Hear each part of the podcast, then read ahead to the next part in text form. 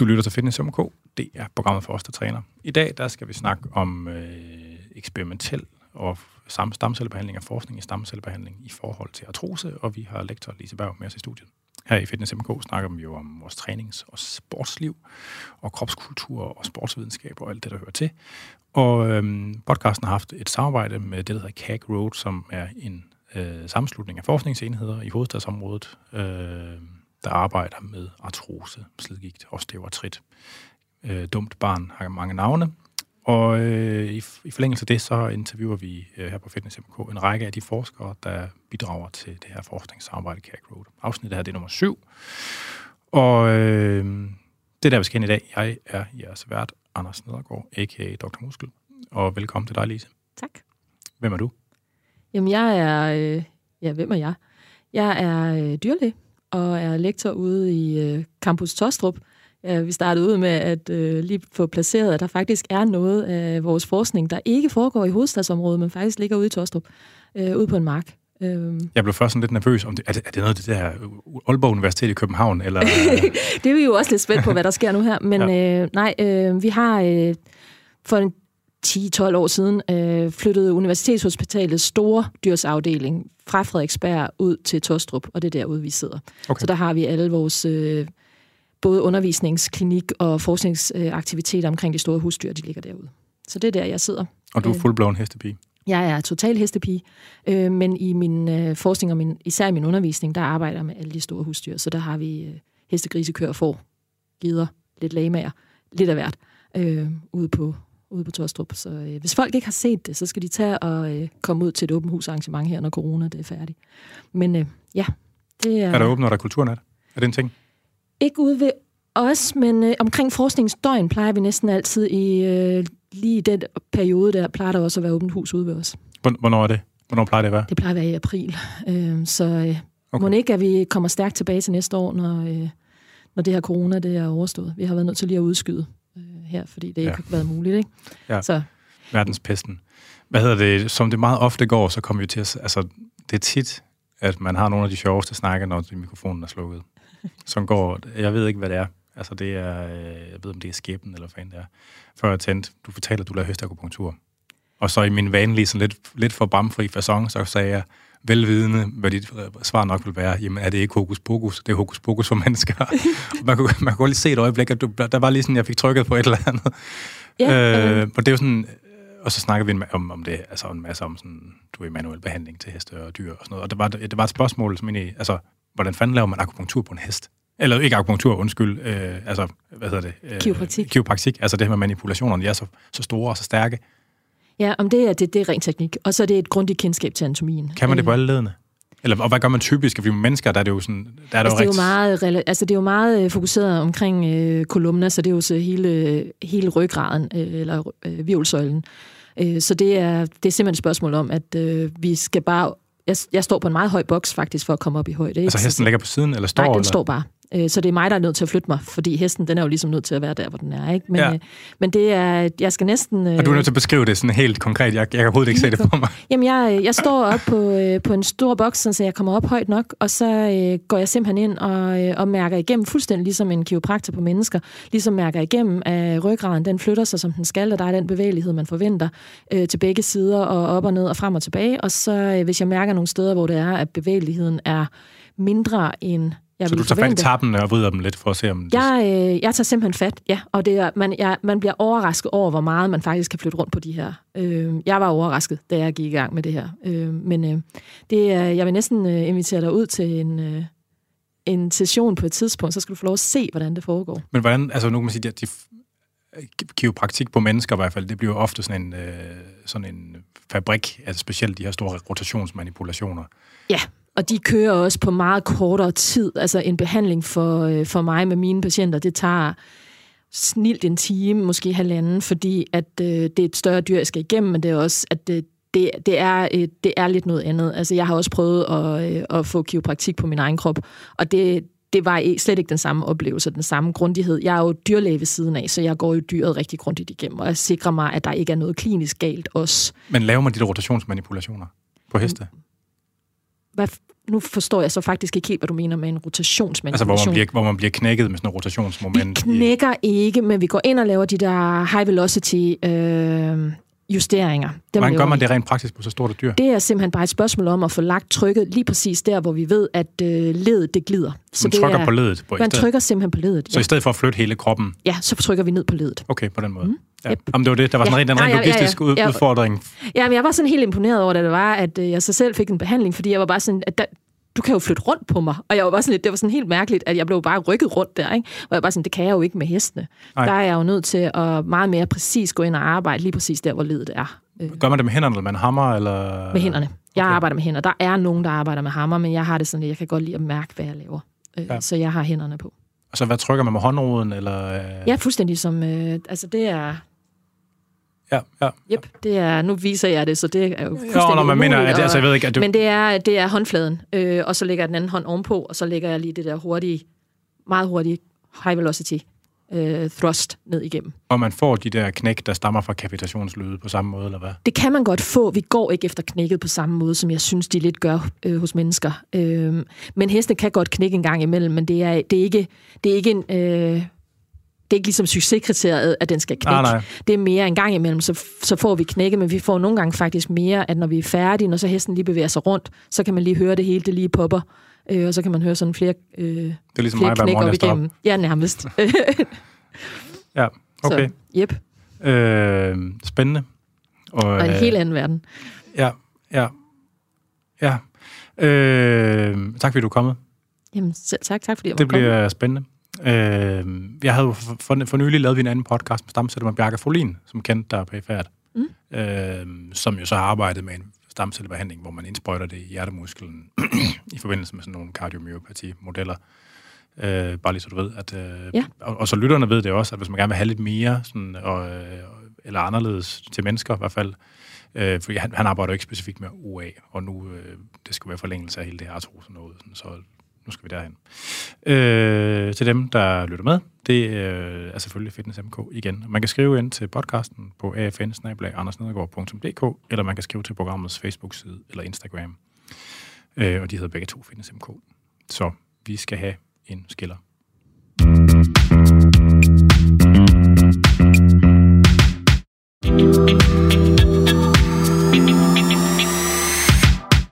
Så er vi tilbage. For dem, der så ikke lyttede med til den forrige podcast, men som kun har den her. Vi kommer til at samle dem ind på min hjemmeside, så alle dem, der er noget med CAG ROAD, de ligger sammen. Hvad er stamceller? Og Jamen, det er jo et godt spørgsmål, fordi der er jo faktisk en ret bred population af celler. Jeg plejer lidt at sige, okay, i starten, der blev man jo sådan meget op at køre over, man havde fundet de her fantastiske stamceller, og man tænkte, okay, nu kan vi jo nærmest redde verden. Og så gik man jo i gang med, i starten tænkte man også, at de er i embryoner, og det er jo helt fantastisk, og de er i knoglemagen, og nu kører vi. Og så gik man jo i gang med at lede efter stamceller, også andre steder, og det er stort set ikke et væv i kroppen, hvor man ikke har fundet stamceller. Så det stamcellerne jo nok helt grundlæggende er, det er kroppens beredskab til at udbedre skader. Så det vil sige, at når der løbende sker skader rundt omkring i kroppen, så har vi nogle celler liggende, som er så umodne stadigvæk, så de stadigvæk har rimelig mange valgmuligheder i forhold til, hvad de gerne vil være, når de bliver voksne. Så det er sådan nogle umodne celler, der ligger rundt omkring i vævene, og som, hvis det er, der er en skade, eller på anden årsag, er grund til at skulle have suppleret op med flere celler i området af en bestemt celletype, jamen så kan de vælge at gå i den retning. Ja. Og så har vi, det er så det meget lokale beredskab, de har sådan rimelig få valgmuligheder karrieremæssigt. Og så når vi kommer ind mere centralt, så har vi blandt andet de her stamceller i sådan noget som knoglemagen, som har ofte lidt flere muligheder i forhold til, hvad vej de gerne vil gå. Vi har også ligesom to hovedgrupper af stamceller i knoglemagen, som enten er dem, der kan gå i den blodcelledannende retning, det vil sige dem, der bliver til alle vores forskellige blodceller, og så har vi igen også en population af stamceller i knoglemagen, som kan blive til forskellige vævceller. Men de har generelt lidt mere potentiale for at gå i forskellige retninger. De har lidt flere valgmuligheder, dem der ligger i knoglemagen, og det giver jo totalt god mening, fordi at jeg ser dem lidt som, hvis det er, at der er brug for mere, end hvad de celler, der ligger ude lokalt i vævene, de kan klare, jamen så bliver der hidkaldt celler fra knoglemarven blandt andet, eller fra andre områder, men primært knoglemarven, som så kommer ud og hjælper med at udbedre skaderne derude. Så det er, jo, det er simpelthen kroppens eget lille hospitalsystem af celler, som kan gå ind og hjælpe med alt det slid og løbende nedbrydning, der jo sker i en krop, jamen så går de ind og reparerer. Og når de ikke kan følge med mere, så er det jo nok der, at vi begynder at se egentlige skader. Så langt hen ad vejen tror jeg faktisk, der er rigtig meget, der foregår i kroppen, hvor at det er stamcellerne, der fikser det, inden vi overhovedet når at opdage det. Har man lavet forsøg, hvor man har depletet det her reservoir af systemiske stamceller, og se, hvordan det påvirker sådan en ophæling? Det har man måske prøvet at gøre på mus og rotter, men jeg er ret sikker på, at man ikke kan. Jeg kan ikke forestille mig, hvordan at vi ville kunne deplete dem fuldstændig, fordi at det er alligevel en rimelig heterogen cellepopulation. Så hvis man skal gå ind, altså, så skal man... det kan faktisk, man kan jo godt deplete knoglemarven, men du vil jo stadigvæk med stor sandsynlighed have nogle reservoir af stamceller liggende ude lokalt i vævene. Men det er jo at tænke på, hvad deres respektive bidrag var. Lige altså. Præcis, og det tror jeg er fuldstændig afhængig af vævstypen og skadestypen. Så det vil sige, det øjeblik, jeg tror, du gik ind og depletede knoglemarven, så vil jeg faktisk ikke engang kunne udelukke, at de lokale vævsreservoirer, vi har, så faktisk kunne lave et switch, så de kunne gå ind og påtage sig flere roller, end de normalt ville have, fordi der lige pludselig manglede for knoglemarven. Jeg tror, vi har en meget, meget stor grad af... plasticitet? Og abundance i systemet, som gør, at hvis det er, vi løber tør et sted, så er der nogle andre, der overtager. Ja. Det tror jeg det er også er grunden til, at vi overhovedet kan fungere, ikke? Fordi at systemet har rigtig mange overlap, som gør, at der er nok. Også når der er nogen, der lige pludselig løber tør, så er der nogle andre, der går ind og tager over. Ikke? Hvad er det for nogen, I bruger? Altså du... Jeg arbejder jo med det, som vi kalder de mesenkymale stamceller, så det er de der vævstamceller, men som jeg høster fra forskellige vævsområder, fordi jeg kan godt lide, at jeg laver selvfølgelig meget grundforskning, men også i vores gruppe arbejder vi meget med et sigte mod det kliniske brug af cellerne også. Så vi vil gerne have, at det arbejde, vi laver, selvfølgelig skal gøre os klogere på stamcellerne, men vi vil også rigtig gerne gøre os klogere på den kliniske anvendelse af dem, fordi at især på veterinærsiden, vi har ikke helt, og nu ved jeg, at du kommer til at sige, at på menneskesiden, der er det også rimelig ureguleret og bliver brugt rimelig vildt, men der er det mindst en lille smule mere regelsæt på tingene omkring mennesker, men på dyresiden, der er der om muligt endnu færre regler, så længe vi bare kan tydeliggøre, at vi ikke gør skade, jamen så må vi faktisk rigtig mange ting. Men det betyder også, at tingene nogle gange løber lidt hurtigt ude i klinikken, og der har vi gerne ville prøve lige at sige, okay, ja, det bliver allerede brugt. Folk synes, de ser gode resultater. Kunne vi lige prøve at få lidt videnskab bag os? Ja. Så vi lige ved, hvad det er, vi gør, og måske kunne prøve at målrette det lidt, i stedet for, at man bare tager en eller anden tilfældig stamcelletype og putter ind, at vi måske vælger ud, hvilke stamceller fra hvilke væv vil være bedst i hvilke situationer, og hvilke skadestyper er mest oplagte til at lave stamcellebehandling på. Altså så vi lige får det målrettet lidt. Så vi umiddelbart arbejder med stamceller fra knoglemarv. Det har jeg arbejdet med tilbage fra 2007 faktisk. Jeg er ved at være gammel.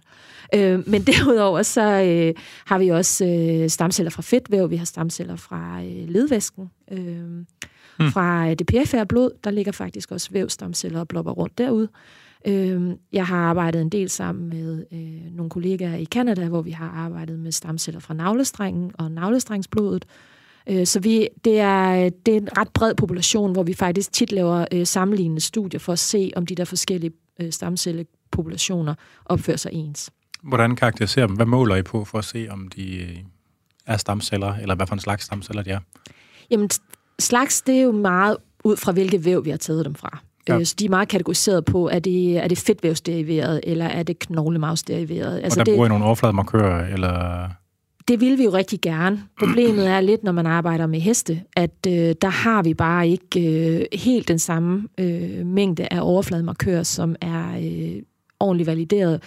Så derfor kører vi meget på stamcelleforskningen, og det er man faktisk også begyndt på sådan generelt, at vi kører efter, at de skal opfylde nogle helt grundlæggende karakteristika. Det er, at de skal ville gro på plastik. Det er sådan... Så uden man lægger en matrice ud først? Der ligger jo lige en eller anden coding på, men det er ikke et 3D-matrix eller noget som helst. De skal være plastic adherent, kalder vi det. Så de skal være plastikadherente.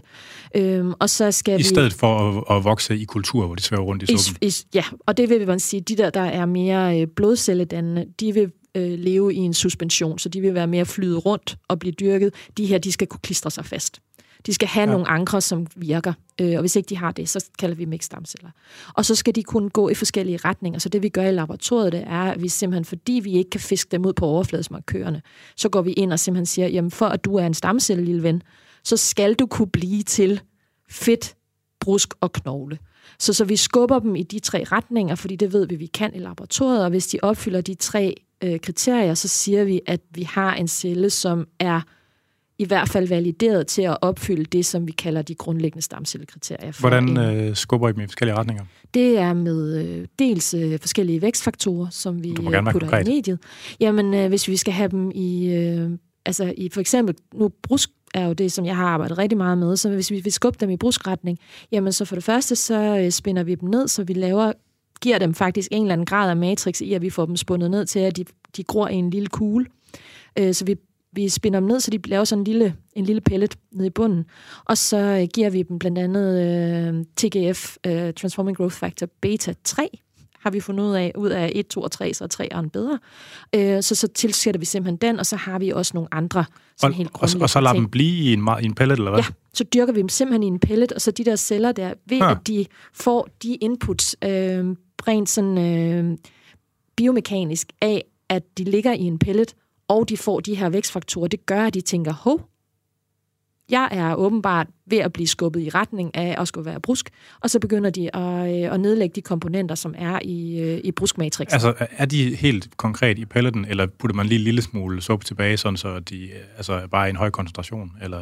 De er i pelleten. Okay. De bliver i pelleten. Hvor lang tid kan de det uden? For normalt så celler, de begynder at blive sådan lidt træt af det, hvis der er alt for meget kontakt rundt om dem. Altså, så vil de ikke helt være med længere. Ja, men det er jo derfor, de netop begynder at lave matrix, tror jeg. Fordi de netop tænker, vi ligger del med lidt tæt hernede, ikke? Så, og matrix, det er så det proteinvæv, cement derunder. Så det er de der, for eksempel, hvis man igen så tilbage til brusken, nu er I jo sådan nogle fitness, godt nok muskelmennesker, men stadigvæk, så brusk, der har vi jo rigtig mange kollagenfibre. Så de begynder at nedlægge kollagenfibre. Så det bliver sådan en fast klump, eller hvad? Så det bliver simpelthen, vi kan simpelthen lave små bruskperler. De er sindssygt flotte. Og jo bedre cellerne er, jo flottere bruskperler får vi lavet. Der er jo nogle af dem, hvor vi siger, okay, deres potentiale for at lave brusk er lavt, det vil sige, at de nærmest ikke rigtig vokser. Hvordan måler man det? Det måler vi så på simpelthen, både størrelsen, hvor store bliver de over et vist mængde tid. Ja. Men derudover, så kan vi jo gå ind og lave blandt andet histologiske snit af dem, hvor vi simpelthen ser, hvordan ser de ud, hvis vi skærer dem i tynde skiver.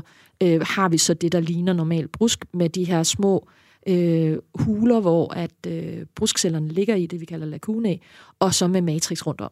Og når vi så farver, får vi så en farvning, som er positiv for de ting, som skal være i bruskmatrix, det vil sige de kollagene fibre, proteoglykaner, alle de der ting der, at det er til stede eller ej. Og så kan vi også gå ind og lave oprensning af selve RNA fra de her celler og se, udtrykker de forskellige, også de gener, som vi ved er karakteristiske for bruskceller, som de ikke havde, da de var stamceller. Nu er de lige pludselig positive for nogle af vores klassiske bruskmarkører, som for eksempel kollagen type 2. Hvor lang tid tager det, før de differentierer til at blive sådan nogle bruskperler? Det kommer an på, hvor gode de er. Vi havde nogle navlestrængsstamceller, vi arbejdede med, mens jeg var i Canada, som var... De lavede de flotteste perler på 14 dage, men som udgangspunkt er de her protokoller som regel designet til 21-30 dage, fordi så har vi givet dem tid nok, fordi de skal lige bruge lidt tid til at omstille sig. Og det er en måde, vi validerer, om det er en stamcelle på. Og det er jo også, jeg tror også lidt den måde at validere dem på, også udspringer lidt af, hvad vi oprindeligt troede stamcellerne skulle lave, når de kom ind i kroppen. For vi har jo altid troet, at stamceller, de bygger væv. Det var små murarbejdsmænd. Ja, lige præcis. Små bygmand Bob, ikke? Duserne, ja. Jeg elskede fragterne. Duserne, der bare kører rundt, ikke? Og det har været taget rigtig lang tid for os at ligesom få fristet os løs fra den teori. Vi går stadigvæk ind, fordi især på vores dyre stamceller, der har vi ikke ret gode med overflademarkører, medmindre du arbejder i vores gnavermodeller, eller igen tilbage til menneskerne. Der har vi nogle ret flotte overflademarkørpaneler, men det har vi ikke rigtig hos... Så alle de der N-kam, V-kam, CD4, CD8, jeg skal give dig, jeg skal VGF... og 4 og så videre. Altså det er simpelthen ikke det samme heste, som det er mennesker. De er der nogle af dem, SOX2 og de der, men de er bare ikke lige så... Det har ikke været lige så stabilt, og det der er det næsten den største udfordring lige der, det er, at de antistoffer, vi bruger, er simpelthen... de har ikke været gode nok, og der er for lidt økonomi i at udvikle stamcellemarkører for heste. Så har vi lige fundet et antistof, der måske virker, og så forsvinder det igen fra markedet eller et eller andet. Altså, ja. Så det er... vi prøver virkelig at gå væk fra antistofbaserede assays, fordi det er bare bøvlet, når det er, at man arbejder med en dyreart, som ikke er... en kæmpe dyremodel. Ja. Jeg tager lige et øjeblik til lytterne, bare sådan, så vi har folk med. Så de her overflademarkører, det er proteinstumper, som celler de laver på overfladen. Så kan man, når man laver biokemi på det, så kan man købe nogle antistoffer, som binder til de her forskellige markører, og så kan man sætte en eller anden farvedems fast på de her antistoffer, og så er man mulighed for at visualisere, om det er en celle, der har et bestemt protein på overfladen. Og der kan man sige, jeg troede faktisk, det var ret konserveret på tværs af pattedyr. Det er det så åbenbart ikke. Men der har man ligesom, at hvis en, i hvert fald i human sådan, histologi, sådan noget cellevævslære, ikke, der bruger man meget af det her med, at en celle den skal udtrykke nogle bestemte af de her overflademarkører, eller kombinationer af overflademarkører, for man kan sige, at det er en bestemt type celle. Og det bruger vi jo også på tværs af dyrene. Problemet har bare været, at det har vist sig, at det er ikke så velkonserveret på tværs af dyrearter, som man havde håbet. Men det har vi jo også set imellem bare mus og mennesker, at det ikke er. Og jeg vil sige, at jeg har været til jeg kommer jo til en del kongresser, som ikke er direkte for dyrlæger, og der bliver man også mere og mere, at man går over og snakker i ikke antistofbaserede målemetoder eller analysemetoder. Man kører mere og mere over i sådan noget massespek.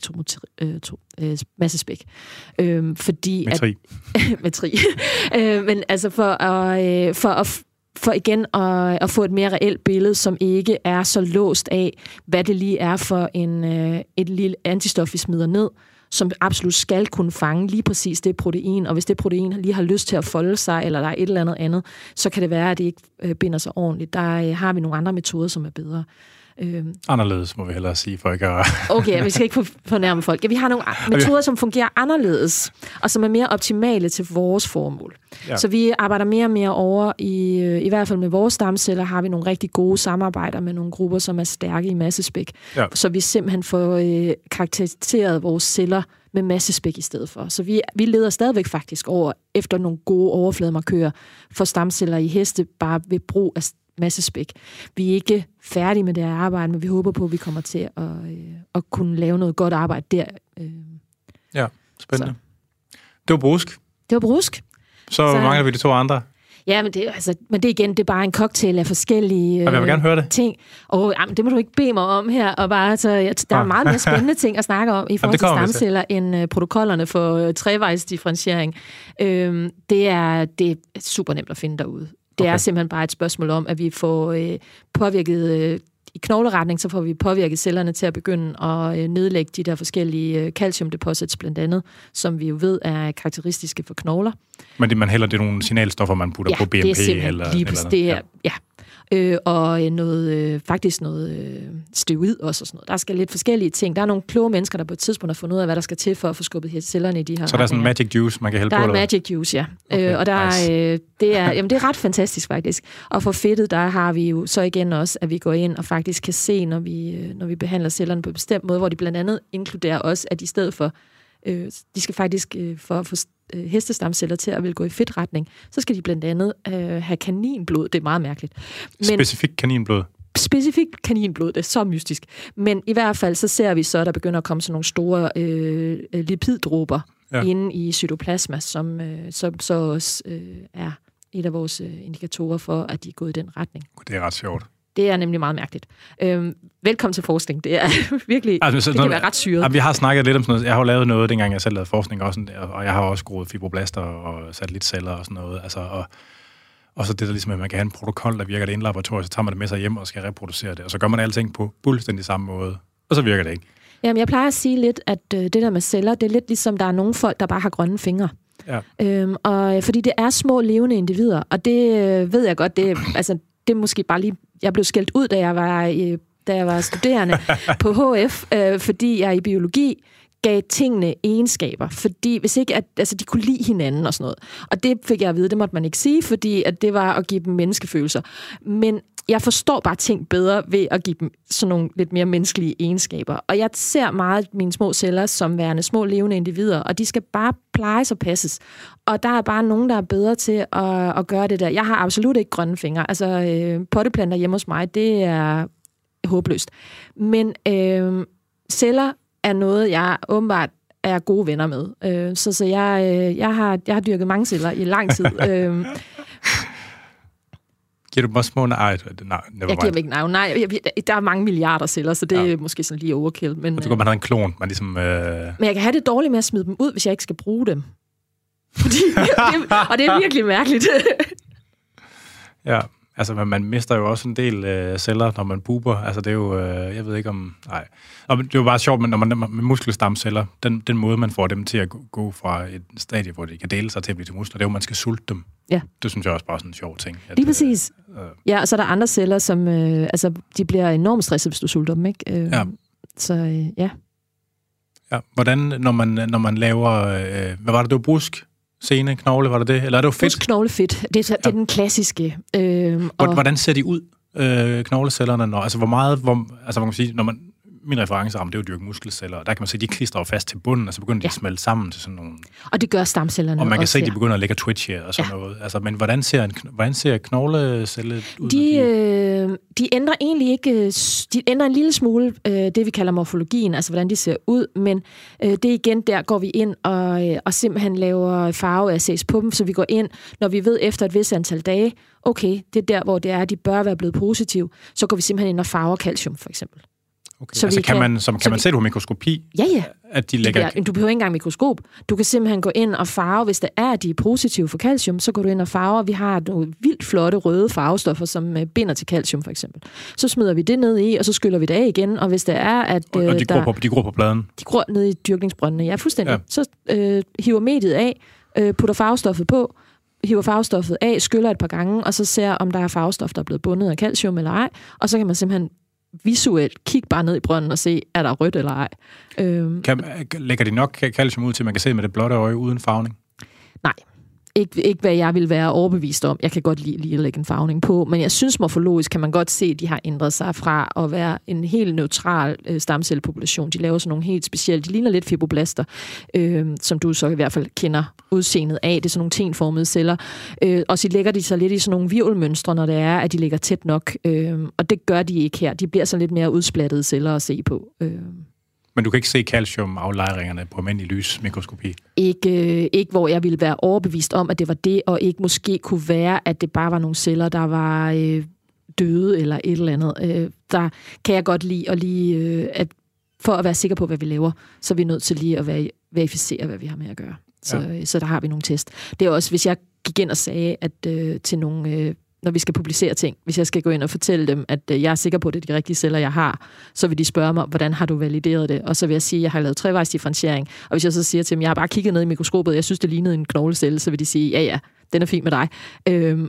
Har du prøvet at gøre noget andet? Og så vil jeg bare sige, ja, jeg har farvet dem. Godt. Så er de glade, ikke? Ja.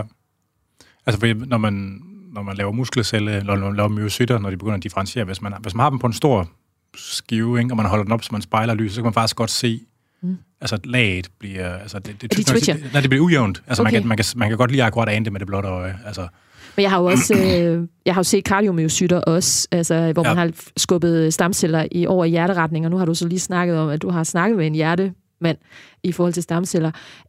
Der ser man jo, de direkte ligger og banker dernede, hvilket jo også er meget... De kan godt twitche så hårdt, at de trækker sig fri af underlaget også, faktisk. Det er jo vildt fascinerende. Ja, det er meget spøjst. Nå, fortæl mig om de modeller. Nu har vi snakket om, hvad stamceller er. Hvad er det, I bruger dem til så? Jamen, vi bruger dem til at prøve at blive klogere på, fordi nu, som jeg også sagde det der med, klinikken er jo lidt løbet afsted, og både på mennesker og på dyrene. Der så det bliver anvendt... Det bliver anvendt klinisk, ja. Og det bliver anvendt nu, det er jo så, i den her sammenhæng er det jo bevægeapparatet, vi har fat i, og der bliver det jo brugt i sener og ledbånd og led. Og hvis vi så snakker artrose, så er vi jo inde i ledene. Snakker vi hest eller mennesker nu? Det er begge dele. Ja, om altså vender op, ja, altså... Ja, selvfølgelig, ja. Ja. Nevermind, sorry. Ja, så der er vi... Så stamcellerne bliver allerede brugt i klinikken. Det, som der har været sådan lidt, det er jo, at vi i lang tid netop igen troede, at når vi smed stamcellerne derind, jamen, så skulle de danne nyt væv derinde. Ja. Og det er vi jo nok blevet ret kloge på, at det er ikke ret tit, det er det, de gør. Fordi at man har prøvet i mange år, og så putte dem derind, og så har man måske godt kunne vise, at der er en eller anden grad af effekt, men man har ikke kunne genfinde cellerne. Så når man har været inde og lede efter cellerne igen, senere i det nye væv, jamen, så har man ikke kunne finde dem. Nej. Og det har man jo så spekuleret meget over, hvad kan vi gøre der? Man har prøvet at mærke dem på alle mulige måder på, for at se, okay, jamen, er der en eller anden årsag til, at de er forsvundet? Og der endte man nok med at sige, okay, jamen, det må være fordi, at deres opgave er faktisk ikke at være duseren eller bygmand Bob, der bliver en del af det nye væv. De gør noget andet. Og det er det, som vi har brug for at blive klogere på. Så det er det, at vi arbejder rigtig meget med. Hvad er det egentlig, de gør?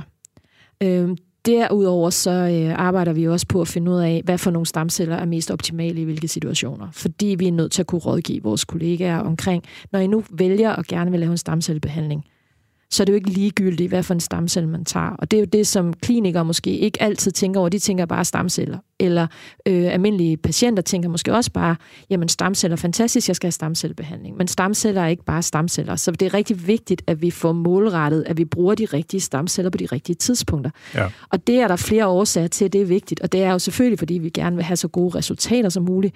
Men det er jo også for, at os, der faktisk tror på stamcellerne, og jeg tror på, at vi slet ikke er i nærheden af at have udnyttet, hvad de kan endnu. Men hvis det er, at de bare bliver brugt fuldstændig ukritisk på alt muligt, og alle mulige stamceller bare tilfældigt bliver puttet ind i alle mulige forskellige lidelser, så vil man jo ikke se særlig gode resultater. Og så Nej. Er det, at vi er utålmodige mennesker, så det vil sige, at nu har det været prøvet, det virkede ikke godt, vi må finde på noget andet. Ikke? Og det er jo mega ærgerligt, fordi der er rigtig mange behandlinger, som faktisk dør, inden at de har fået lov at vise, hvad de kan, fordi de starter ud med at blive brugt fuldstændig ukritisk på kryds og tværs på nogle situationer, hvor de måske ikke havde været det bedste valg. Og det er der, hvor vi jo også gerne vil have, at folk, når de nu vælger at vil lave en stamcellebehandling, så lad os nu prøve at se, om ikke vi kan vælge de bedste celler til den situation, så vi giver den bedste mulighed for rent faktisk at få et godt resultat, og så måske også lige lave en forventningsafstemning omkring, at det ikke er mirakelceller. De kan ting, men de kan jo ikke lave mirakler. Så hvad skal vi forvente? Altså, hvor meget... Hvad er det, vi gerne vil have? Hvorfor vælger vi stamcellerne frem for noget andet? Hvad er det, de kan, som de andre behandlinger ikke kan? Hvad er fordele og ulemper? Ja. Så vi hele vejen går ind i det her med så åbne øjne som overhovedet muligt. Og det er det, vi arbejder meget med. Hvad er det egentlig, stamcellerne gør derinde? Hvor forsvinder de hen, når vi putter dem ind? Der har vi nogle tracking-studier, som er en af vores PhD-studerende i øjeblikket, er i fuld gang med at gøre færdig. Hvordan sporer I dem? Der har vi i en kaninmodel puttet jernpartikler på, og så har vi i den voksne hestemodellen, der har vi simpelthen gået ind og prøvet at tage simpelthen bare køns. At vi har taget... et køn af patient, og så puttede stamceller fra et andet køn derind. Ja. Sjovt.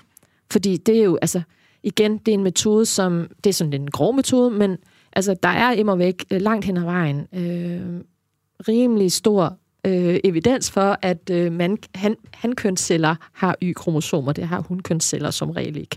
Så det er vores udgangspunkt for den. Ikke? Det giver ikke noget ballade? Det er jo så det næste. Kan man bruge stamceller allogent, som vi kalder det, når man giver dem på tværs af individer? Jamen, det gør man allerede jo. Ja. Det gør man i stor stil, og det er der igen, jamen, hvis vi skal rådgive, skal vi bruge vores egne stamceller, det vi kalder autolot. Altså, det vil sige, at der bliver taget celler ud af mig, de bliver dyrket op, og de bliver puttet ind igen.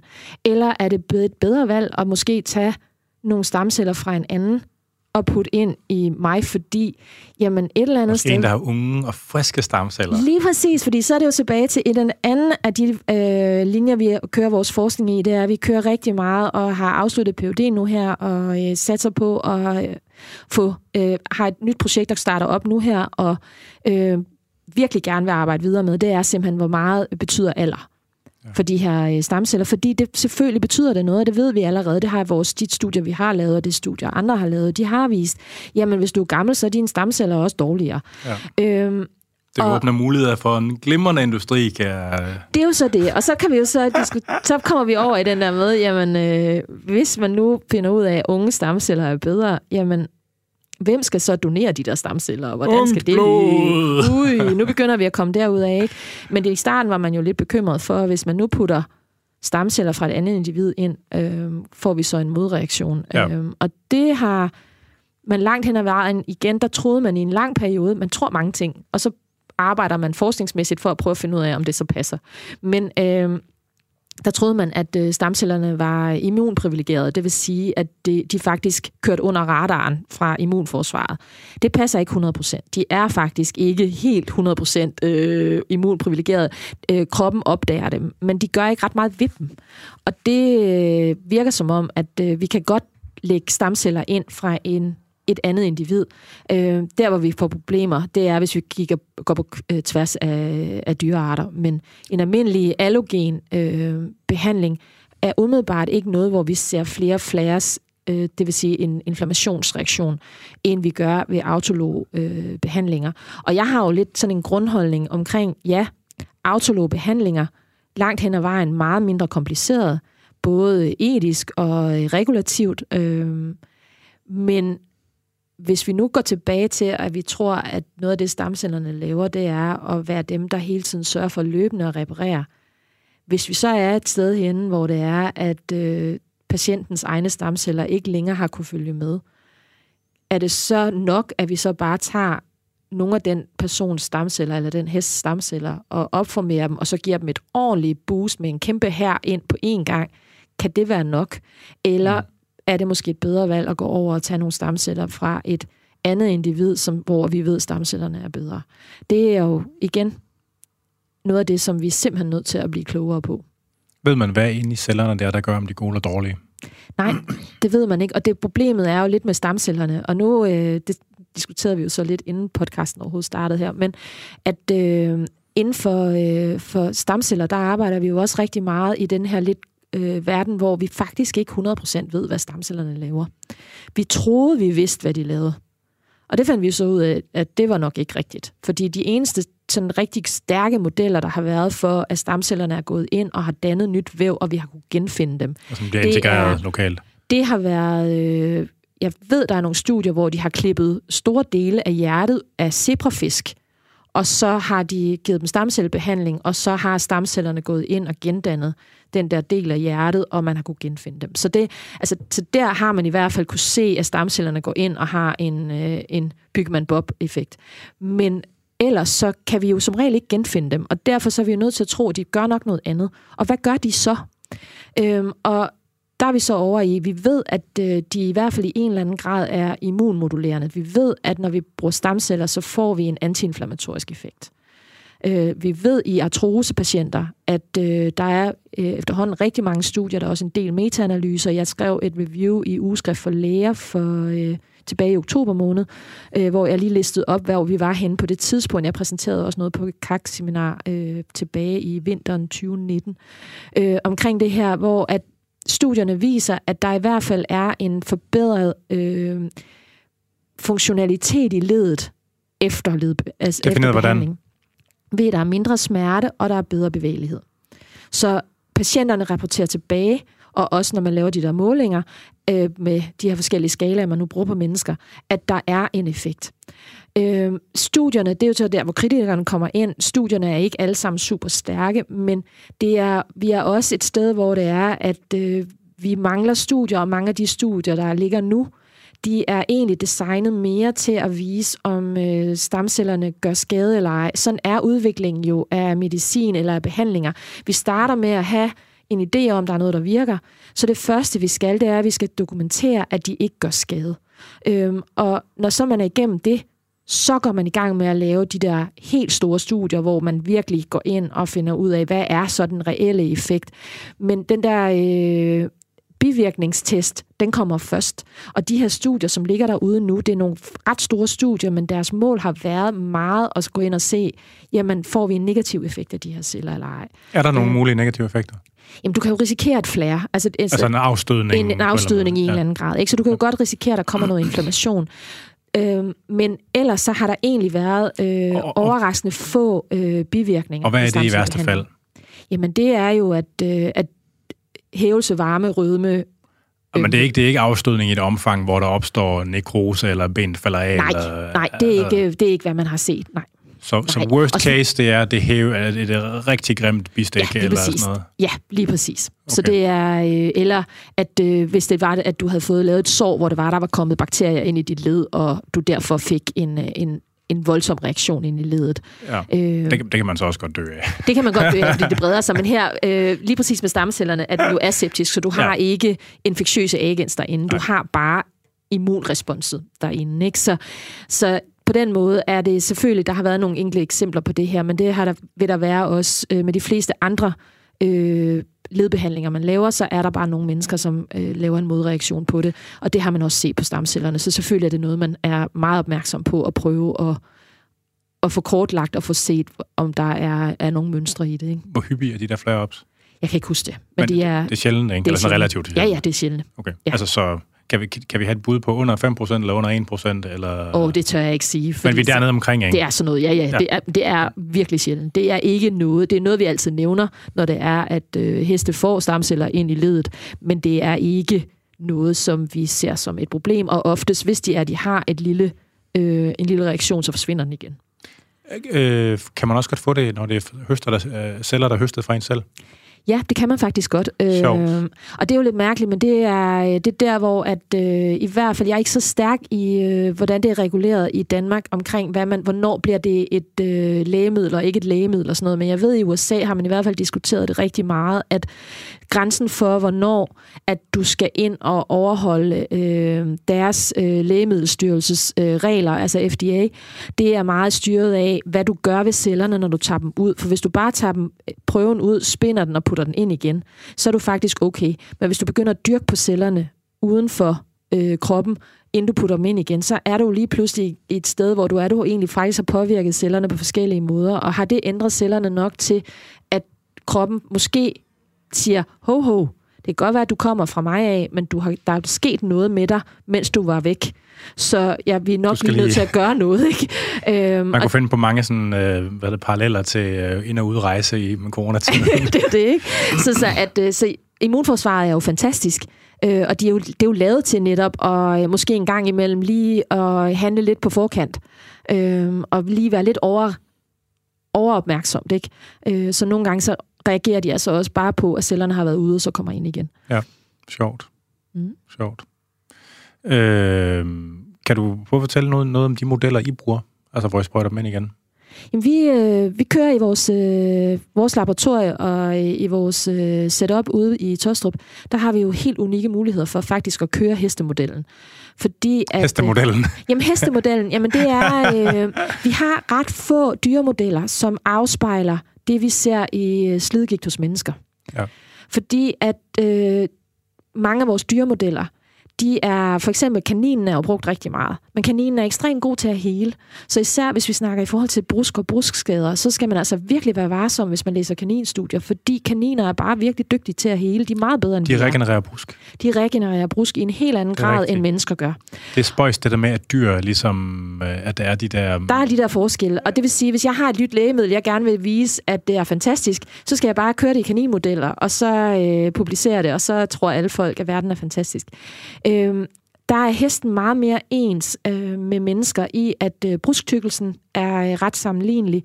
Og på trods af, at de er så meget større? På trods af, at de er så meget større. Vi går ind og laver altså en sammenligning i forhold til vægt og alt det der. Men ratioen gør, at de er en rigtig god model for menneske i forhold til både, hvordan at brusktykkelsen er, men også i forhold til, at vi faktisk også har den jo som en spontan sygdomsmodel, fordi der er rigtig mange af vores heste udvikler de samme skader, som følger af slid eller af sportsaktiviteter, som mennesker gør. Så det vil sige, at en ting er, at vi kan gå ind og lave en sygdomsmodel, hvor vi går ind og påvirker dem på en måde, så de udvikler slidgigt.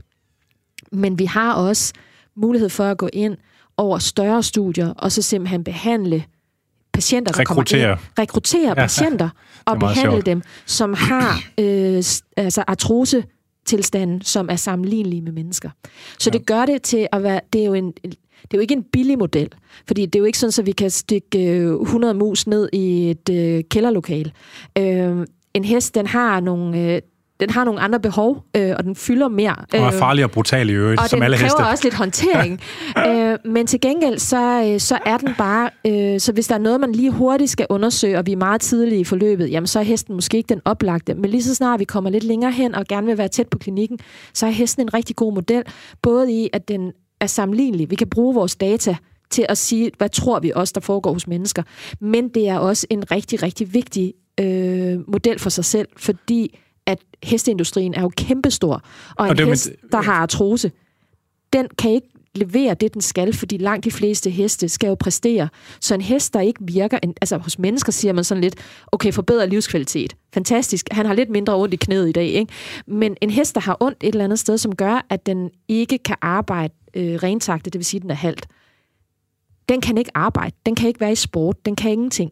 Så der er en kæmpe interesse i, at vi får fundet ud af, hvordan vi fikser de her så tidligt som muligt, så at hestene ikke går rundt og har ondt nogle steder. De må ikke have ondt. Når du siger klinik, mener du så egentlig primært hesteklinik eller menneskeklinik? Jeg mener nok bare klinik generelt, okay. men i vores... For du er hestepige, ikke? Eller sådan en hestedame. Jeg er hestepige, så jeg kender jo rigtig meget til hesteklinikken. Men jeg ved jo også, det jeg jo så også ser, jeg følger jo også med i, hvad der sker på menneskesiden. Det er jo, vi ved jo godt, at menneskeatleter, de jo tit knokler videre på noget, der faktisk gør lidt halvondt, ikke? Ja. Det kan vi bare ikke tillade os med vores heste.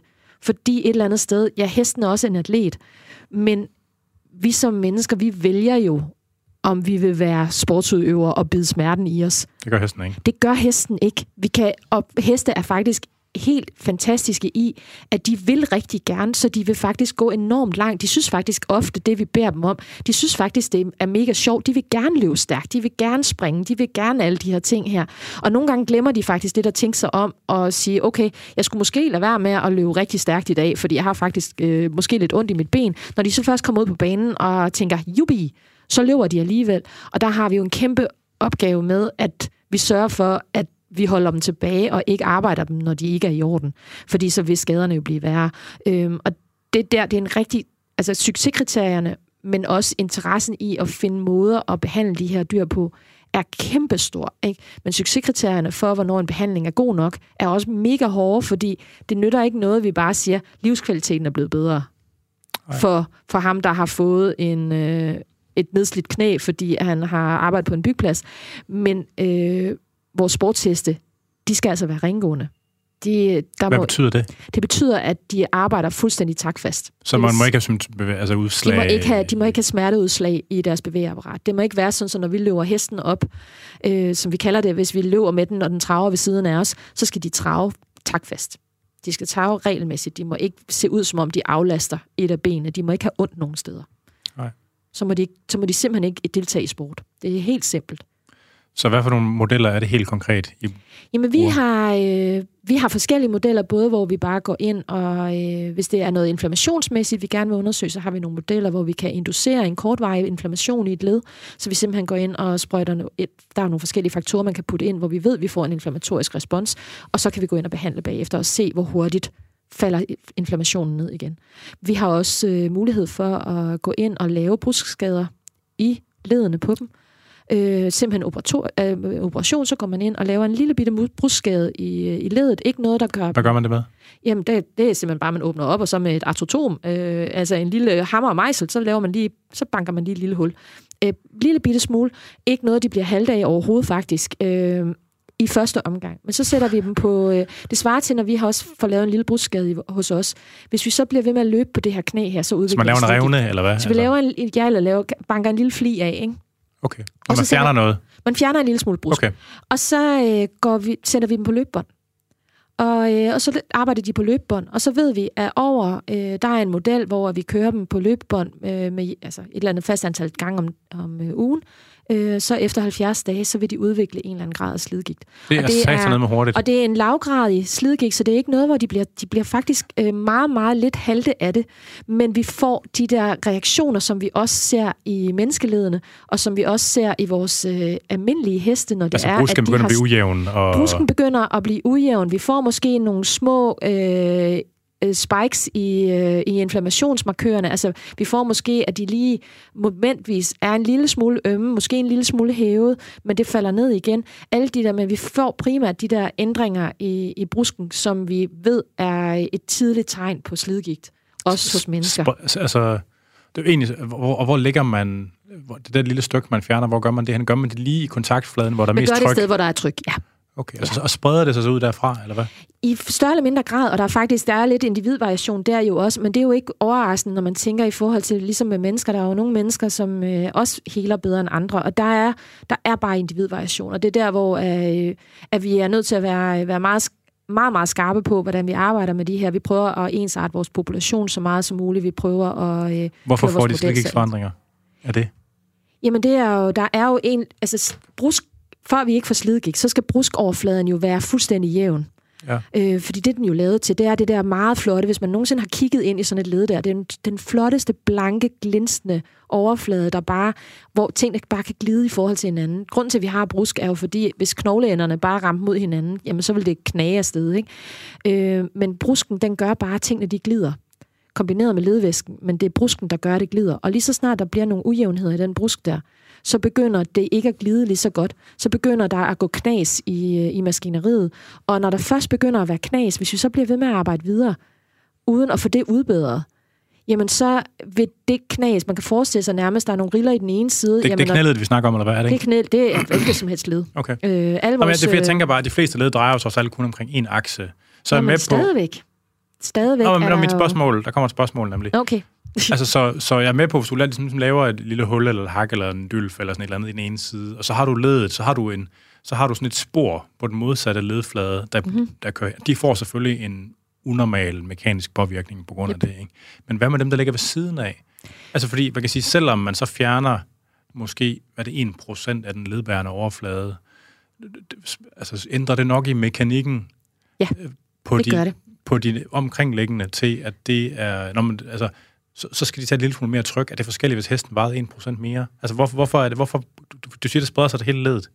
I en eller anden grad, også fordi det øjeblik, at du har en bruskskade, så får du jo også blotlagt nogle forskellige matrixkomponenter og alt muligt andet, som ikke normalt burde være blotlagt. Ja. Plus du også får en irritation af ledhinden, af synovialmembranen, som sidder på indersiden af ledet, som jo glider hen over os. Den registrerer også, der er et eller andet her, der er ujævnt. Så den vil også blive en lille smule irriteret. Så du vil også få skabt et lavgradigt inflammatorisk miljø derinde. På grund af ting, der siver ud. Fordi ting, der siver ud. Så der vil være forskellige enzymer og cytokiner, der siver ud af den her skade her. Synovialmembranen eller ledhinden vil også reagere og også begynde at udskille forskellige faktorer.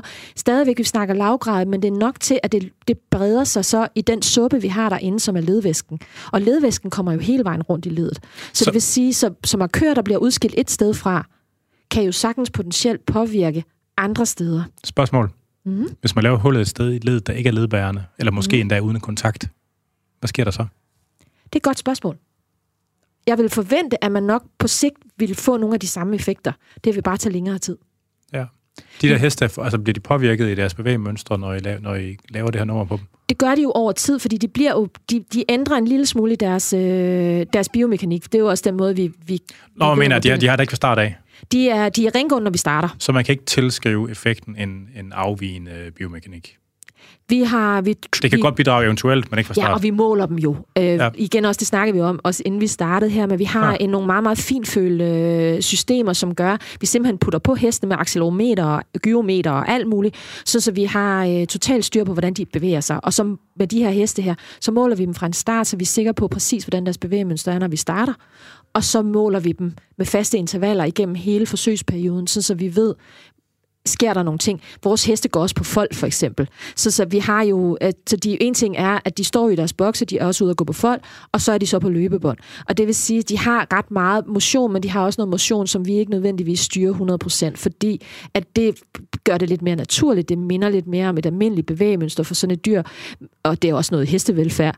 Men det gør jo også, at det kan godt være, at den ene har galopperet lidt mere rundt ude på folden end den anden, og ja. Så på den måde kommer der også noget variation. Ikke? For heste lettere slet ikke end mennesker?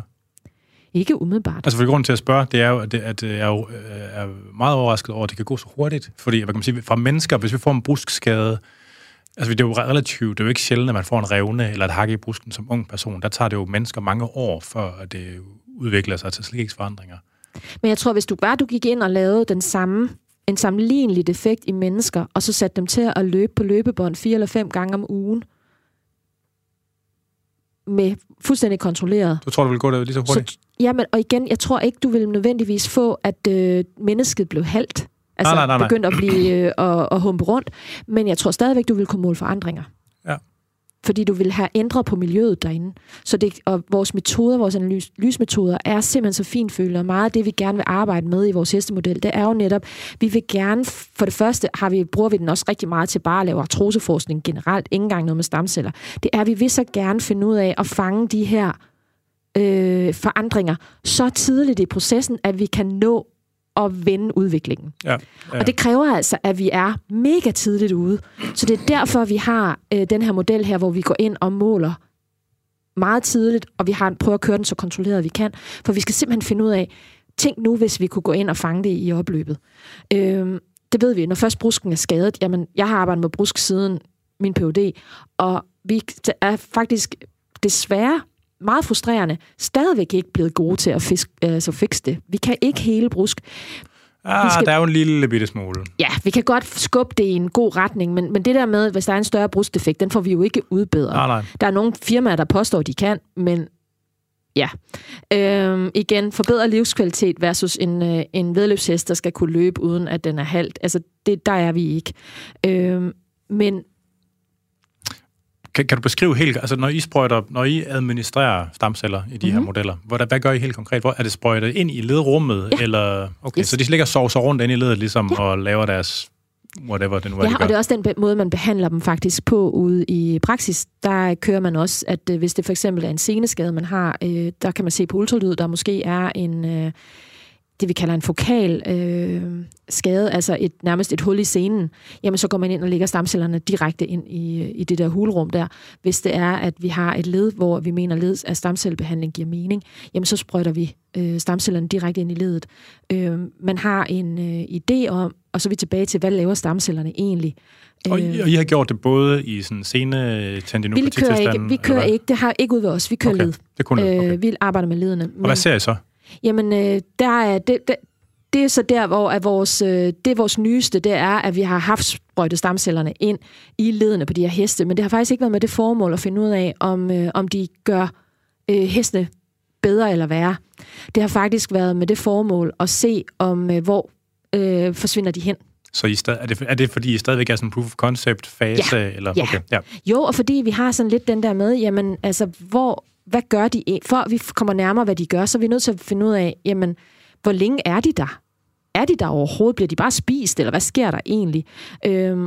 Og det er der, hvor at, vi er i... Altså, der har jeg en meget, meget dygtig PhD-studerende, eller vi er flere i vejledergruppen, der... hvor hun er i fuld gang med at analysere på data, fordi hestene er, den del af det er færdig. Så vi har en sindssyg masse data, som vi skal have tykket igennem, og masse prøvemateriale, vi skal have tykket igennem, for at få fundet ud af, okay, hvor længe kan vi spore de her celler her? Homer de, som vi kalder det, migrerer de over til der, hvor skaden er? Lægger de sig der og prøver at gøre noget? Ikke? Hvad er det egentlig, at de her stamceller, hvad er deres funktion derinde? Min grundtanke, og det vil jeg rigtig gerne have med her, er, at inden du siger, at vi er færdige... Men det er, jamen, vi er ikke færdige. Vi skal gerne skiller, og så kommer der noget helt andet bagefter. Nå, okay, også, men så tager vi det lige hurtigt her. Det er, at vi skal væk fra at tro, at stamcellerne er Bygman Bob, ja, eller Duson. Vi skal over i at tænke meget mere. Jeg tænker meget stamcellen som, at det er beredskabschefen, som kommer. Vi har et kaos derinde af en vævsskade, og det hele, alle løber forvirret rundt. Og der tror jeg på, at det stamcellerne kan, det er, at de kan komme ind og lige få sat lidt system i det her, og sat lidt struktur i det, og lige finde ud af, hvad der er brug for her, og lige få reguleret lidt på det hele. For dulmet, hvis inflammationen er på vej i en forkert retning. Vi ved, at de er immunmodulerende, så der går de i hvert fald ind og gør nogle ting, ikke? Og det er også det, der gør det så svært for os at pinpointe præcis, hvad de gør, for jeg tror faktisk, de har flere funktioner derinde. Jeg tror, at de går ind og laver en eller anden grad af dirigenten eller beredskabschefen, der går ind og simpelthen lige får alle til at lige stoppe op et øjeblik, og så begynde at lave det, de skal, i stedet for bare at fare forvildet rundt. Ikke? To ting. Man kan godt høre det der, Lise, fra folkeskolen, der antropomorfiserer ting. Og den anden ting er, at man tænker, der er straks nogle paralleller til T-celler. Ja, altså, som lyder meget oplagte. Altså... ja, det er ret spændende. Mm. Jeg tabte i tråden, der var et eller andet, jeg skulle spurgte om før.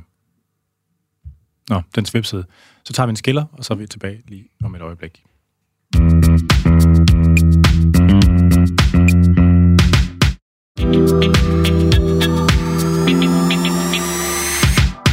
Og så er vi tilbage igen. Så... hvad er, altså, du kan sige, nu det er en dyr model, og du vil gerne have, at vi taler om dem som sådan nogle organisatører, orkestrater og sådan et eller andet, ikke? Altså, Bjarke Frohlin, der var inde for nogle afsnit siden og snakke, han fortalte jo, at man simpelthen kunne se, at altså, det er jo så forbindelse med sådan nogle kardiomyopatimodeller, at man kan se, at mængden af arvæv i hjertet kan blive mindre. Ja. Og det kræver jo, at, ligesom, at der er noget, der skal ind og tykke i det der arvæv, og nedbryde det og fjerne det. Mm. Og det er jo på en eller anden måde også sådan en slags Byggemann-Bob-effekt. Tror du, man ser noget lignende? Altså ligesom, at det øger vævs turnoveret? Altså, enten det, eller også... altså både nedbrydning og opbygning. Ja, altså noget af det, vi i hvert fald ved, det er, og det er efterhånden et ret gammelt studie, der er lavet i heste, i seneskader. Der viste man, at når man brugte stamceller som behandling, så gik helingen ikke hurtigere, men mængden af genskader var mindre. Og det vil sige, at vi ved, at når først en sene har været skadet, så selvom den heler op, så er risikoen for at få flere skader der, er bare større. Fordi når først at hele det der ekstremt højtydende væv, når det først har været smadret en gang, så selv når det heler op, så kommer der altid en eller anden grad af arvævsdannelse. Og nu er vi tilbage til netop det, du nævnte lige før omkring arvæv. Og arvæv har jo bare en dårligere funktionalitet, end det originale væv, det havde. Og der virker det altså som om, at noget af det stamceller kan, det er, at de speeder ikke nødvendigvis processerne op, men de gør, at den heling, vi får, er en bedre kvalitet. Og det er måske også noget af det, man ser der, at... kroppen kan jo godt genkende arvæv, og har jo en eller anden grad af, at den godt kunne tænke sig at prøve at få det remodelleret i en eller anden grad. Om det så er stamcellerne direkte, der går ind og tykker det arvæv ned, det ved jeg ikke om, hvor langt er han, og de folk, der arbejder inden for hans område, hvor langt de er nået med det, men man kunne godt forestille sig, at hvis ikke det er stamcellerne direkte, så de måske er i stand til lige at få sparket til nogle af de celler, der skal producere de enzymer, der rent faktisk skal gå ind og tygge det her arvæv i stykker og få lagt noget ordentligt arvæv ned. Det kan også være, at stamcellerne jo rent faktisk igen går ind og sparker til residente stamceller i det område, altså verdens egen stamceller. Jeg vækker dem, vækker dem, som egentlig måske var faldet i søvn, og siger, okay, hey venner, I har ikke gjort jeres arbejde færdigt. Tag lige og gør et eller andet. Ja. Hvordan er heste forskellige fra mennesker i forbindelse med den her type forsøg? Altså, er der nogen, altså i den forskning, der er lavet med administration af stamceller i forhold til bevægeapparatsproblematikker? Altså, der er jo flere mennesker involveret i de der studier. Altså, N er meget større. Nå, men er der nogle race, eller artsbetingede forskelle? Som...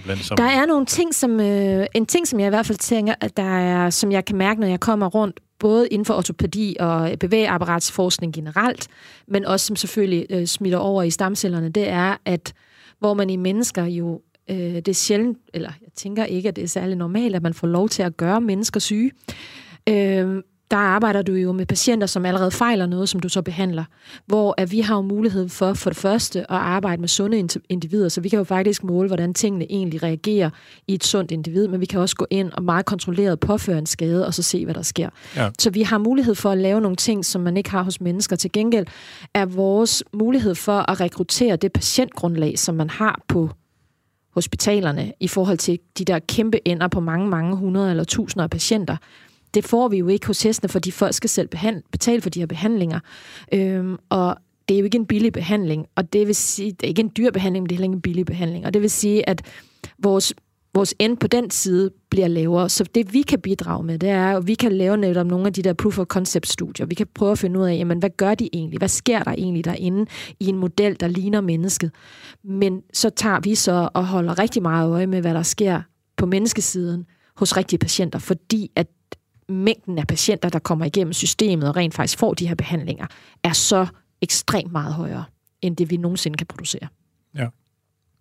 Ja, det giver mening. Men der er ikke sådan nogen, altså der er ikke, du ved, ligesom at mus, de kan regenerere lunger, og at der er sådan noget, altså, der er ikke umiddelbart noget... ikke, slet ikke på bevægeapparatet, der er, altså umiddelbart er det meget sammenligneligt. Okay. Hester har jo ry for ligesom at være sådan nogle self-destruct maskiner, ikke? På den ene side er utrolig sådan... kan, du ved, utrolig stærke og udholdende, og kan vedligeholde nogle uhyrlige arbejdsoutput, men på den anden side, så skal der bare et lille bitte prik til et eller andet sted, så dør de bare stort set, ikke? Altså sådan, og de er lidt skrøbelige. Omvandrende selvmordsmaskiner, ikke? Altså sådan. Jo, både og, ikke? Fordi det er jo lidt et spørgsmål om os, at vi har lidt sværere måske ved at sige til hesten, du skal lægge dig over på sofaen, og lad være med at lægge belastning på det der ben der i 3 uger. Det er heste ikke altid helt modtagelige overfor. Men igen også fordi, at vi har bare en anden situation, og så er vi tilbage til ikke hesten som forsøgs eller model, men hesten som den atlet, den er, og den... jamen også kæledyr, det jo ofte er for folk, at hesten må bare... Vi har ansvaret for, at hesten må altså ikke arbejde på smerter. Så vores succeskriterie er også et helt andet, og hestens værdi et eller andet sted forsvinder jo også, men også dens, altså, det lyder, hvis man er i væddeløbsverdenen, så er man måske lidt hård og siger, jamen, hvis den ikke kan løbe, fordi den har ondt i benet, jamen, så kan vi ikke fodre på den, fordi så kan den ikke tjene sig selv hjem.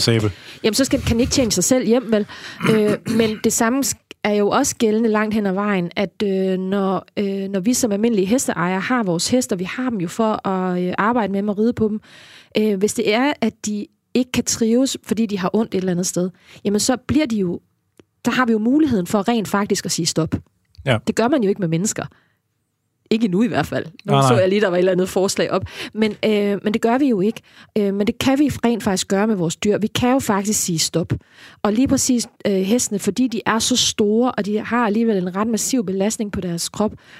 Og der har vi bare nogle ret skarpe kriterier for, at vi skal tage gode beslutninger på deres vegne. Så derfor så... Det, du siger, er, at de er skrøbelige, og det skal bare have et prik, og så falder det hele fra hinanden. Jamen, det er fordi, hvis det prik er på en struktur, som er kritisk for, at hesten den kan trives i dens almindelige hverdag, så kan det være afgørende for dem, om den kan fortsætte. Hvor man ved mennesker så måske bare vil prøve at lave nogle tilpasninger. Men der er grænser for, hvor mange tilpasninger vi kan lave for en hest, hvor den stadigvæk skal have en livskvalitet, og der skal være hestevelfærd, sådan så vi kan forsvare det. Fordi igen... Vi vælger på hestens vegne. Hesten har ikke selv valgt det. Ja. Det er jo spøjsen rent videnskabeligt. Dengang, jeg tror, Bengt Saltin, den her meget højt profilerede idrætsforsker, han havde jo kontor inde på Center for Muskelforskning dengang. Og så på et tidspunkt, jeg kan ikke huske, om han skulle fraflytte kontoret, eller hvad det var, men så kunne man komme ind, og man sad og sagde bare, man kunne komme og sætte alle sine bøger og tidsskrifter og sådan noget, så kunne man bare komme og hente det, man ville have, ikke? Altså, det var første gang, jeg sådan blev bekendt med, og det var også før, jeg lavede PhD og sådan noget, men det er man bekendt med, hvor meget hestesportsmedicin, og nu er jeg også ligesom bekendt med, hvor sindssygt mange videnskabelige tidsskrifter, der er dedikeret til hestning, på alle mulige fucked up måder. Altså, det er sådan en helt, det er sådan en helt underlig verden for sig selv, altså sådan... Altså, nu er jeg jo så inde i den, så jeg synes jo ikke, den er underlig. Men det er en lille smule lukket. Altså, jeg tror, der er nogle mange mennesker, der ikke er umiddelbart ligesom er klar over, hvor stort... Altså, og, hvor stort det er, jo. Altså, der er jo altså, bare sådan nogle, hvis man kigger på statistikkerne, det er jo en ekstremt stor økonomi. Så der er nogle lande, hvor de har sådan nogle, altså Japan og sådan noget, hvor de har sådan nogle helt sindssyge... Altså, hvor det er... Men også bare i Danmark, hvis man kigger på, hvor mange heste der er på... Altså, i forhold til mennesker i Danmark... så ligger vi rigtig højt i forhold til resten af Europa, for eksempel. Altså, der er sindssygt mange heste per medborger i Danmark. Ja, hvis man kører op til Hørsholm eller Høsterkøb, så føler man så, at man er fucking Rohan, ikke? Altså. Jo, der er jo heste alle vejen, men det er jo, fordi de kan nogle fantastiske ting. Altså, det er jo igen, nu er jeg hestepige, så jeg er jo en lille smule... Altså, nu skal vi jo være så objektive inden for forskning, og lige der er jeg overhovedet ikke objektiv, for jeg synes jo, hesten er det mest fantastiske dyr på alle planer, ikke? Men derfor er... Men inden for det her, så også hvis vi lige lægger... min hestepige side til væk, jamen så er den stadigvæk en sindssygt spændende model også for det, vi laver i forhold til stamcellerne. Vi har jo som en ny ting, det var en ting, som du skrev faktisk, et af de spørgsmål, du sendte mig, det var noget omkring det her med netop, at hvordan kan vi styre det her? Hvad er det, altså... Er det ikke farligt? Hvad sker der egentlig med alle de her stamcellebehandlinger, der bare bliver tilbudt på kryds og tværs og rundt omkring og alle mulige steder, ikke? Og der er jo en parallel situation, både i hesteverdenen og menneskeverdenen, må man sige. Fuldstændig. Der er det jo faktisk ret ens, og jeg er egentlig overrasket over det. Jeg kan huske, at jeg snakkede med nogle af de læger, der var til stede til det der CAG-symposie, hvor jeg præsenterede status for stamcelleforskning inden for artrose. Hvad det CAG er? CAG, det er det der, du også præsenterede i starten, det er den her forskningssammenslutning. Jeg kan faktisk ikke huske, hvad CAG er. CAG'en, og CAG. Jeg hørte lige som KAK. CAG'en. Ja, sorry. Samme ting. Men at jeg var egentlig overrasket over, hvor nemt det er at få lov at lave stamcellebehandling i mennesker, for jeg troede, det var sværere. Men i hestene, der har den begrænsende faktor egentlig primært været, om folk er villige til at betale for det, og at det har krævet, at man havde faciliteterne til at dyrke de der celler op. Men der er fra sidste år, kom der faktisk et kommercielt produkt på markedet, hvor du kan købe stamceller og putte ind i led på heste. Ah. Og det har jo lige pludselig også åbnet op for nogle muligheder, ikke? Så det er noget, der eksploderer. Der, hvor jeg bliver ked af det, og som jeg også nævnte tidligere, det er det der med, at når det er, at stamceller bare bliver udnævnt til at være sådan nogle mirakelceller, som kan fikse alt. Fordi så tror jeg bare, at vi også ender med at blive enormt skuffet, ikke? Og så har vi tænder også et håb i mennesker, som og dyreejere, som vi ikke nødvendigvis kan indfri. Og håb er fantastisk, og håb er vigtigt, men... Vi har jo det de der folk, der tager til USA til sådan nogle hokus-pokus-klinikker og får stamcellebehandlinger, fordi de der læger derovre lover guld og grønne skove, og der er ingen dokumentation bag det, men folk de gør det alligevel, fordi de er desperate, ikke? Og det der, hvor jeg har det sådan, det er så vigtigt, det er også derfor, jeg sidder her i dag, det er jo, at vi skal have udbredt noget mere viden om, hvad er stamcellerne egentlig? Hvad kan de? Hvad kan de ikke? Og hvor finder man mere viden henne? Altså, når man nu har et spørgsmål, lad være med bare Google. Fordi så går det i hvert fald galt, ikke? Eller lære at google rigtigt. Det er så. Lære at google rigtigt. Lære kildekritik. Altså, det burde være en del af almindelig folkeskolelærdom at være kildekritisk, ikke? Fordi at man skal simpelthen være i stand til at kunne sortere, hvad det er, man finder derude, og finde det, der er de rigtige kilder. Og jeg kommer lige til at give dig et link, som jeg tænker, at du kan lægge i show notes til den her podcast. På en hjemmeside, som det internationale stamcelleforskningsselskab har lavet for en række år siden, fordi de netop var rigtig kede af alle de her folk, der tog til Kina og fik sprøjtet stamceller ind i hjernen og alt muligt mærkeligt, ikke? Oh. Men de har jo også hokus-pokus-klinikker bare i USA, ikke? Og de sagde, at vi er simpelthen nødt til at... En ting er, at vi har vores egen online platform, hvor vi udveksler viden mellem forskere, men det er for højt niveau til, at almindelige mennesker kan fange det. Ja. Vi er nødt til at have en online platform, hvor det er, at det er populært tilgængeligt. Det er til patienter, ikke? Ja. Og det lavede de simpelthen for en lang række år siden, og den kører stadig. Jeg har lige været inde og tjekke, den er der stadig. Og er det opdateret? Den bliver opdateret hele tiden, og det er lidt hardcore. Man skal lige være villig til, og det er på engelsk selvfølgelig, så man skal lige være villig til at lige skrue hjernen på, men til gengæld så er det korrekt. Det, der står der, det holder. det er baseret på den nyeste viden. Og der er ikke nogen, der prøver at sælge noget. Det er ikke en klinik, der har lagt det ud, fordi de gerne vil have, at du skal komme og købe deres stamcellebehandling. Det er sådan et possession stand, eller hvad? Det er det internationale forskerselskab, der står for det. Så det er sådan, der er også nogle position statements, der er en patient handbook, hvor man simpelthen har gået ind og prøvet at lave sådan en spørgsmål-svar-ting omkring, hvad er vigtigt at vide som patient i forhold til stamcellebehandling. Altså, der er en masse ressourcer derinde, som jeg absolut vil opfordre folk til at tage og kigge på, hvis man vil vide mere, og hvis man har spørgsmål til det her, så gå den vej, i stedet for bare Google, fordi det er... Ja. Men jeg var også glad for det eksempel, du bringer op. Jeg har lavet sådan nogle kurser i sådan litteratursøgning, og altså til journalister og fysioterapeuter og hvem der har lyst til sådan noget. Og det der med at bruge position stands fra videnskabelige selskaber, det er nemlig i praksis ofte den bedste måde at komme sådan tættest på kilden på. Fordi det der med at gå til primær litteratur, det er sådan lige... Jamen, det er for hardcore. Ja, og der er mange af de der videnskabelige selskaber, der er blevet rigtig gode til at lave det i en form, hvor det er relativt populært tilgængeligt også. Altså, hvor man lige kører den lidt ned. Og det er jeg er rigtig glad for. Men også originalstudier er jo også, det ved vi jo også, det er jo det der, vi hører i nyhederne hele tiden, så er rødvin farligt, og så er rødvin ikke farligt, og så er kaffe farligt, og så er kaffe ikke farligt. Det er jo baseret på enkeltstudier, og enkeltstudier fortæller jo på ingen måde sandheden. Fordi igen, de er så styret af, hvad har spørgsmålet været, hvad har man målt, hvor stort har studiet været, der er jo alle mulige spørgsmål, som jeg som forskeren, min forskerhjerne, den tænker jo straks, kan jeg vide, hvordan det studie egentlig har været designet, ikke? Ja. Man skal også huske på, hvis man når frem til det gennem medierne. Hvis man har set noget i medierne og fundet artiklen, så skal man huske på, at forskning i medierne bliver formidlet efter nyhedskriterier. Fuldstændig. Og et af nyhedskriterierne er blandt andet, at det skal være i konflikt med den eksisterende forhåndsviden, ikke? Og det er med til at give den der fornemmelse af, at folk de siger, den ene dag, så siger forskerne det, og den anden dag, så siger forskerne det. Og det er på grund af, ikke på grund af forskerne, det er på grund af nyhedsformidlingen. Ja, og det er jo mega frustrerende, fordi det kommer til at virke, som om vi skifter mening hele tiden. Og så kan man ikke stole på forskerne lige pludselig, så kan man ikke stole på videnskaben, fordi vi er jo aldrig enige med os selv. Og sådan er det ikke. Og sådan er det jo faktisk ikke.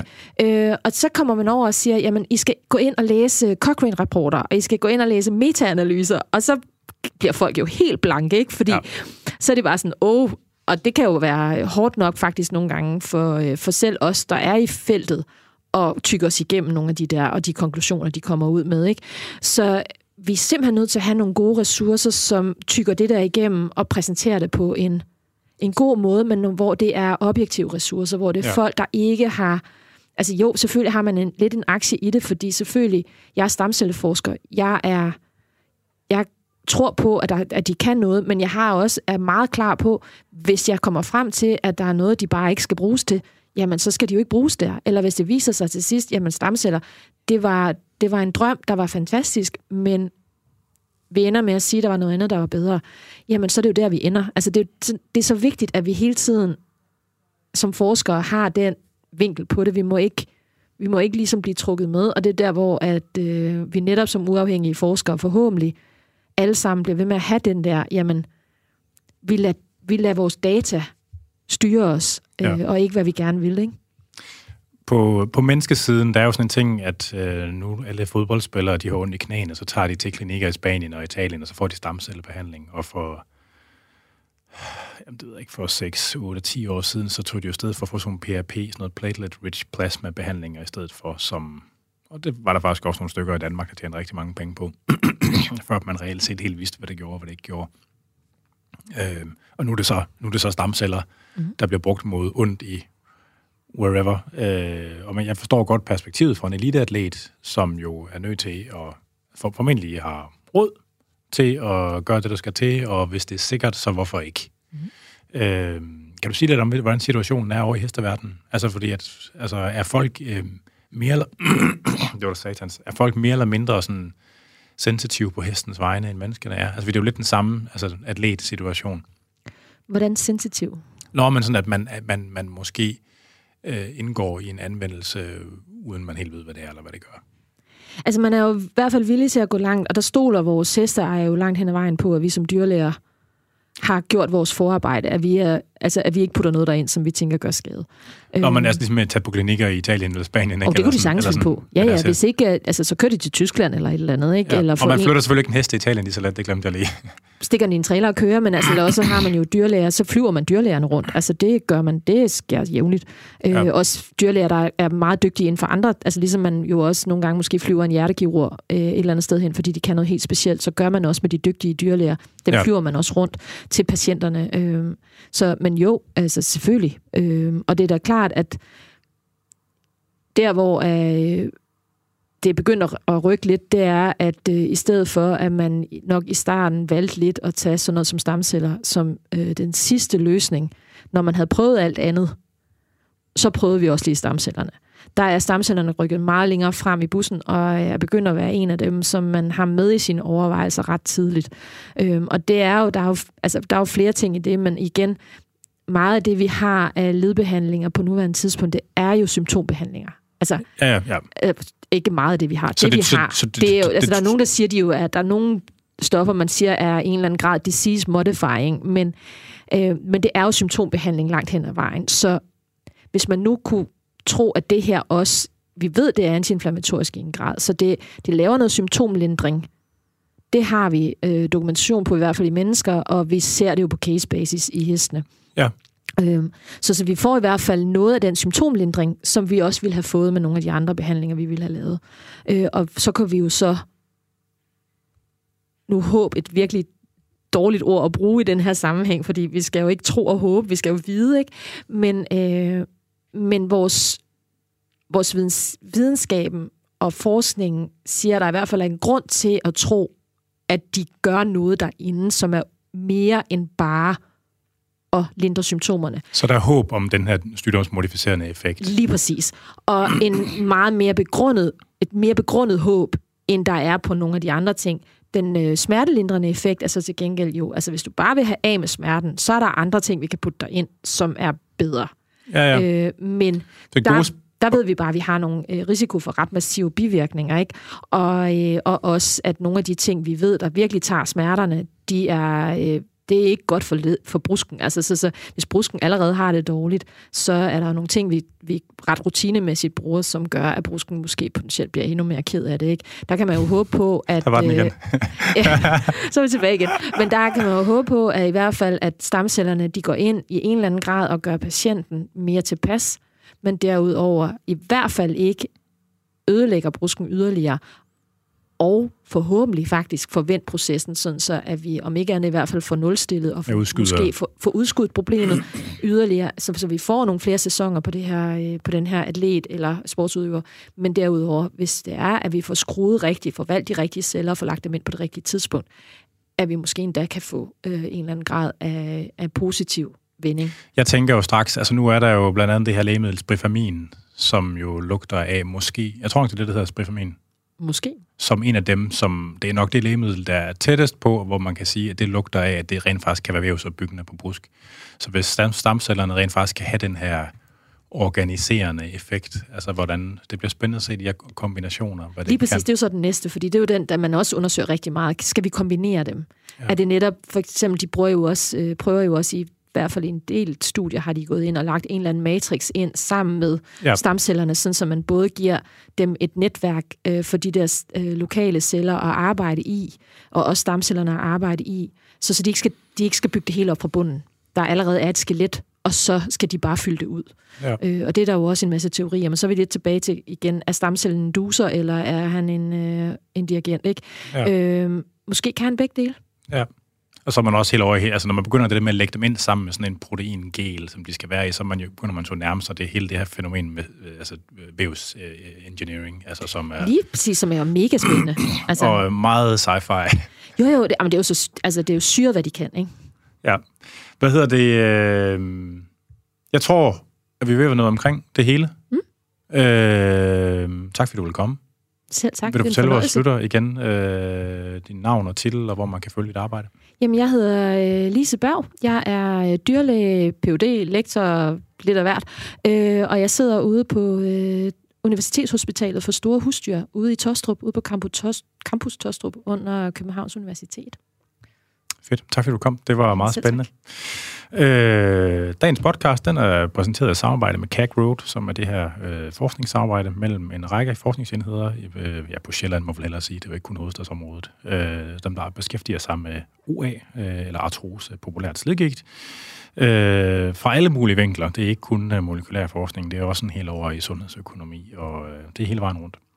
Afsnittet her, det er nummer 7 i rækken af afsnit, vi har lavet i samarbejde med CAG ROAD. Det var Fitness MK for i dag. Jeg hedder Anders Nedergaard, og du kan lytte med til den her og de andre episoder af Fitness MK via stream og podcast, og du kan streame dem inden fra hjemmesiden andersnedergaard.dk eller fra Spreaker, og du kan podcasten for alle de store podcasttjenester. Husk, at de gamle afsnit fra Rette 24/7-tiden, altså til og med afsnit nummer 222, de findes i et separat podcast feed, der kun ligger på Podimo, i den gratis afdeling og på den nye 24/7-app. Der er stadigvæk folk, der spørger, så jeg siger det stadigvæk. Programmet er produceret af Jonas Pedersen, og I skal stadigvæk være velkommen til at skrive ind på afn@andersnedergaard.dk eller på programmets Facebook-side eller Instagram.